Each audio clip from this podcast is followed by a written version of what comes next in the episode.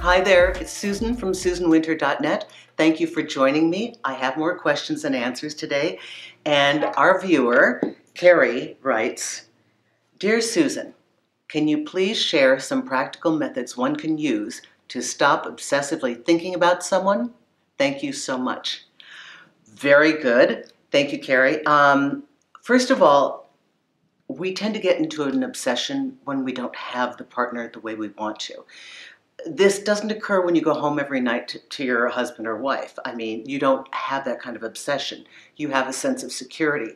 So obsessively thinking about somebody is a natural outcome. Well, it's it's an extreme outcome. Let me say, of an unresolved uh, goal, meaning you want them closer to you than they are, or they've left you and you want them back. So your human nature wants to achieve this goal. You want what you want, and you want it to be a certain way. The problem is that because you can't act on it, or your actions are not effective, the only thing you have left is mental obsession. So you run in a loop in your own mind. It feels like you're achieving something, but you're not. And that's the crux of it we do it there's there's a kind of a weird logic built in. It's sort of like running in place. You're trying to chase this goal that you cannot get to and the only way is mental. But here's the truth about it is that it's not effective. I mean you're the only one that knows it and it's probably destroying your serenity probably messing with your concentration and i bet you're not sleeping very well so any of us who have had a mental obsession with somebody, it's it's in the realm of fantasy. Either we're thinking about somebody that we don't have, we wish we had them, uh, but mostly we're aware of somebody in our present life that it's not going the way we want. So if you have done everything in the physical realm and nothing is working, then the best thing to do is to admit that this is a mental obsession and it sounds like you're ready to leave this, Ceri, and move forward in writing this.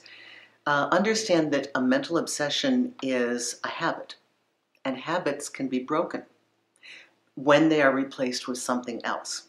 So you have an attachment to this person, and it, there might be triggers. Maybe you live in an area and you drive by where their work is, or the place where you met them, or they're perhaps they're a coworker and you're forced to see them. This is difficult. But what we have to do is superimpose a goal, something that really excites us, and put that as our focal point instead of the rut of going back and forth with this obsession. So find something in your life that is more exciting than this person and you may have to do some digging. Maybe you have to create something from scratch. Maybe you need to really reevaluate your goals and where do you want to go in life. It can be anything, but find something that excites you a passion, a hobby, an achievement, uh, a big goal, something that involves helping others, and put that as your primary goal. Now, when you catch yourself thinking about somebody else, uh, you know, years ago there was the trick of putting a rubber band on your wrist and snapping it each time. Yeah, you'd be bruised, okay?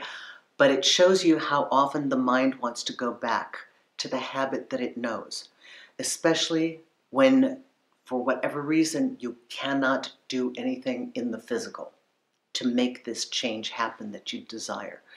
So understand that that's not going to help you that it will harm you, and that the only way to achieve your own happiness and groundedness is to focus on the things you can control that are right in front of you, the achievement of other goals that are even more tantalizing than this person.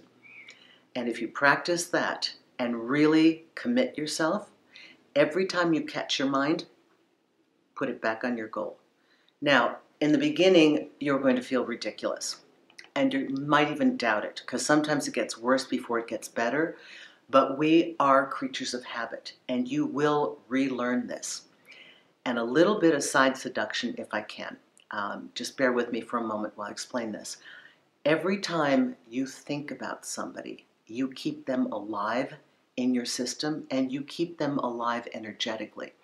If this is a person that you want, to be thinking of you, there's no need for them because your constant output is feeding them. It's feeding them on a level that we can't see, but we sense. And the only time that somebody notices you're there is when you're not there. So if you actually need a little incentive, know that not thinking about this person is the quickest way to reboot them and wake them up to the awareness of, well, where's Ceri? I felt Ceri's energy, now I don't feel Ceri's energy. Just a little uh, trick for you.